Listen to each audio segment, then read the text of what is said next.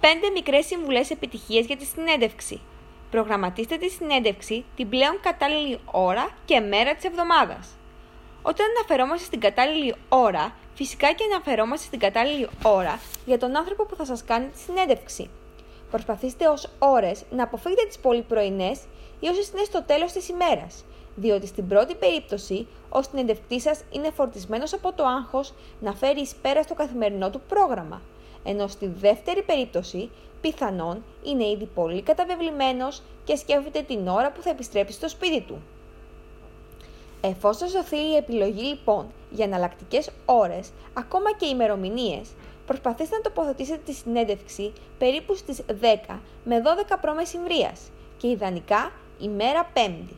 Η Πέμπτη κρίνεται ως προτιμητέα μέρα, διότι ο συνεντευκτής σας αρχίζει να αποφορτίζεται από το άγχος της εβδομάδας και ενδεχομένως είναι και πιο ευδιάθετος λόγω του Σαββατοκυριακού που ακολουθεί.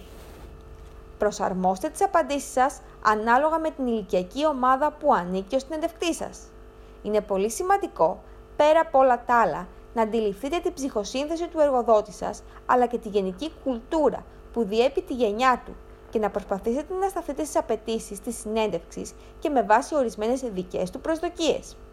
Η John Moldor και η Barbara Parus στο βιβλίο τους Crazy Good Interviewing αναφέρουν πρακτικές συμβουλές για τη φιλοσοφία των απαντήσεών σας ανάλογα με το ηλικιακό group που ανήκει ο συνεντευκτής σας. Αναλυτικότερα, Generation U Interviewers μεταξύ 20 και 30. Επιδείξτε απτά δείγματα της δουλειάς σας ή εστιάστε στη δεξιότητά σας να φέρετε εις πέρας παράλληλες αρμοδιότητες. Multitask. Generation X Interviewers μεταξύ 30 και 50. Εστιάστε στη δημιουργικότητά σας και αναφέρετε πως η επαγγελματική και προσωπική ισορροπία συνεισφέρει στην επιτυχία. Baby Boomer Interviewers μεταξύ 50 και 70. Τονίστε ότι θα εργαστείτε σκληρά και επιδείξτε ενθουσιασμό και σεβασμό για ό,τι έχουν καταφέρει. Εντοπίστε ένα κοινό σημείο αναφοράς. Παρατηρώντας τον χώρο του όταν εισέλθετε, βλέποντας το προφίλ του στο LinkedIn ή εξάγοντας την πληροφορία από τη συνομιλία σας. Προσπαθήστε να βρείτε ένα κοινό σημείο αναφοράς, ένα σημείο ταύτισης. Αυτό μπορεί να είναι ένας σύλλογος που ανήκετε και οι δύο, ένα χόμπι.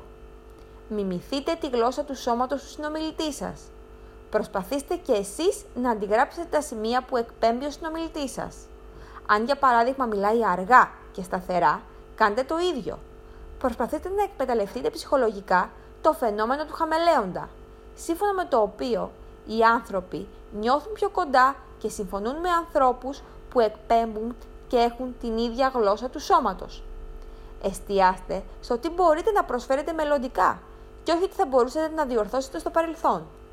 Ο ανθρώπινος εγκέφαλος επικεντρώνει περισσότερο στις υποθετικές πληροφορίες γιατί θέλει να τις επιλύσει, παρά στα σίγουρα δεδομένα τα οποία σχεδόν τα προσπερνά. Κινήστε τον ενδιαφέρον του συνεντευκτή σας με τις μελλοντικές σας επιδιώξεις και όχι αναπολώντας παρελθόντα επιτεύγματα.